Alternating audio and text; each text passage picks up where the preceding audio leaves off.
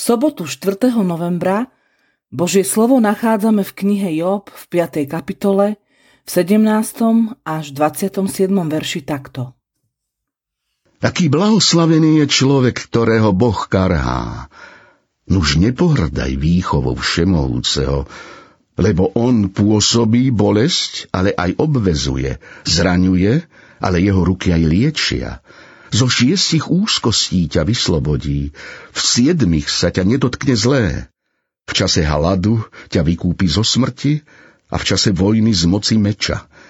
Budeš skrytý pred bičom jazyka a nebudeš sa báť násilia, že príde. Vysmeješ sa násiliu i hladomoru. Ani divej zvery sa neboj, veď máš zmluvu s kameňmi na poli a polná zver uzavrela s tebou mier. Budeš vedieť, že tvoj stan je bezpečný a keď preveríš svoj príbytok, nič mu nebude chýbať. Presvedčíš sa, že máš množstvo detí a tvojho potomstva jesťa trávy na poli.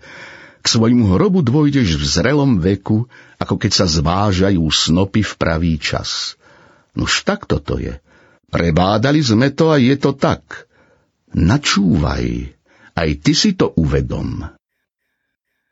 Choď k Bohu, vyznaj hriech a On ti odpustí. Niekedy zvykneme dávať druhým ľuďom vynikajúce rady, ale potom zistíme, že im neboli užitočné. Najprv by sme mali situáciu toho druhého pochopiť, žiť sa do nej a až potom mu radiť, samozrejme s tým najlepším úmyslom. Čo je zmyslom trestania? Pomôže nám ráz vo viere a viac sa priblížiť k Bohu, k úteku od hriechu. Pravdu má múdre ľudové príslovie. Nie je ruža bez trnia, ani život bez trápenia. Takouto cestou, posiatou trním, bolesťou, utrpením, kráčal náš drahý spasiteľ, Pán Ježiš Kristus, aby sme ho nasledovali.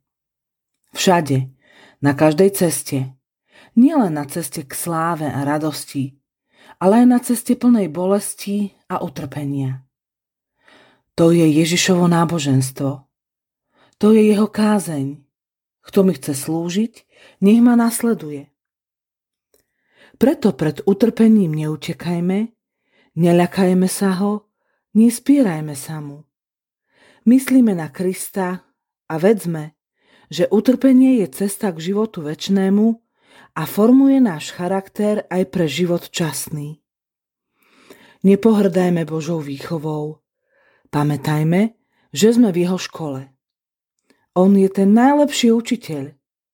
A aj keď nás občas pokarhá, či napomenie, ba nechá i trpieť, aj obviaže rany a uzdraví. Požehná, neopustí. Zachráni odpustí. Preto daj na hospodinové slová a uvidíš sám. Modlíme sa.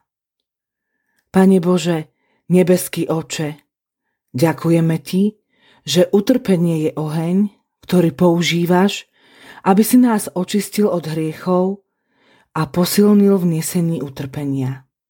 Amen.